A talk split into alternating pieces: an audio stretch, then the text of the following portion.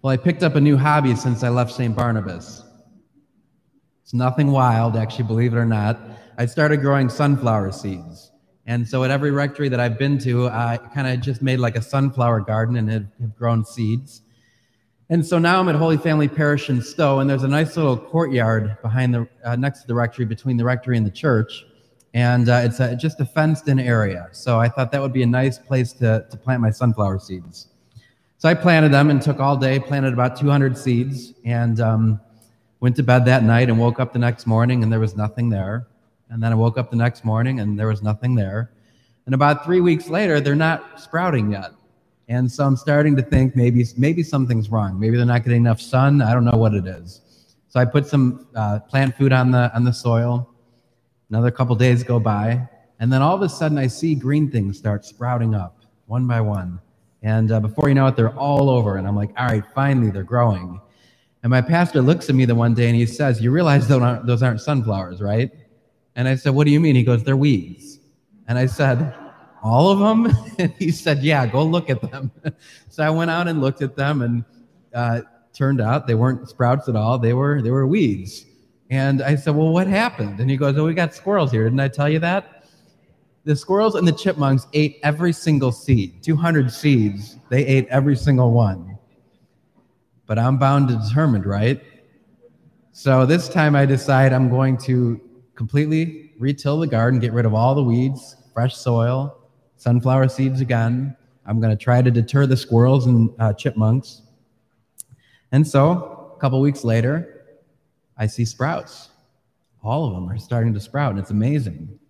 And then, just like the gospel says, the next thing you know, you see weeds. There's weeds mixed with the sprouts. But here's what I've learned about sunflower seeds if you just let them go, they always outgrow the weeds. They're taller, right? So they outgrow the weeds, and before you know it, um, sunflowers will blossom. I have no doubt they're going to blossom this time.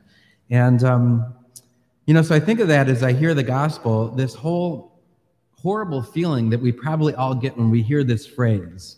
The kingdom of heaven may be likened to a man who sowed good seed in his soil, in his field. And while everyone was asleep, his enemy came. Like that should bring chills down us. And sowed weeds all through the wheat and then went off.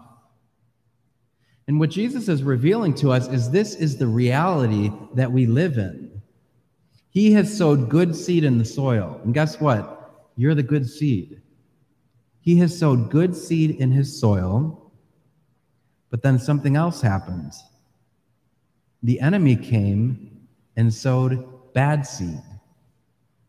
And so we have this reality for all of us in, in the faith dimension, and regardless of our faith or not, we are growing together with weeds, with evil. And Jesus says something very interesting in the parable. He says, he says to him, um, Should we not go and rip out the weeds? Kind of like the disciples say, Should we not call down hell and, and thunder upon these men? And Jesus says, No, let them grow together until the harvest time. Isn't that weird? Like you would think Jesus would say, no, let's, yeah, let's get rid of sin. We'll make this a lot easier for everybody. But he says, no, let them grow together. And so now we are good seed, but inside of each one of us, the devil has planted weeds, sin. And so while we're growing here on this life and, and ultimately to eternal life, we have this really bad problem. We have these weeds and this sin that is growing in the midst of our goodness and of our weeds. So every one of us here struggles with it, right? We all struggle with sin. And it's something that we're not going to get rid of on this side of eternity. So, what's the good news? Well, the good news is Jesus is in control. He's the farmer, he's the harvester. And he's telling us to wait, to wait until the end. And just as the sunflower seed outgrew the weeds and won't become a problem for me, the goodness and the virtue in you is far more powerful than sin or the weeds. And so, as Jesus allows us to grow in the midst of our struggles, in the midst of our sin, in the midst of our temptation, we will outgrow the weeds. And then when the harvest times comes, he will come and separate us.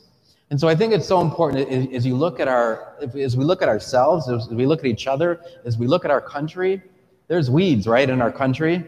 There's weeds in our world. I think it's so important that we look at ourselves first with gentleness and patience, knowing that we can't rip out the weeds physically ourselves. We need God to do that.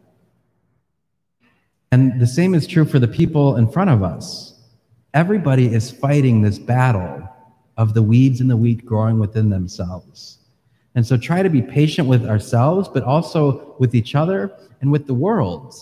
I think sometimes we get frustrated like, God, why don't you have this world fixed yet?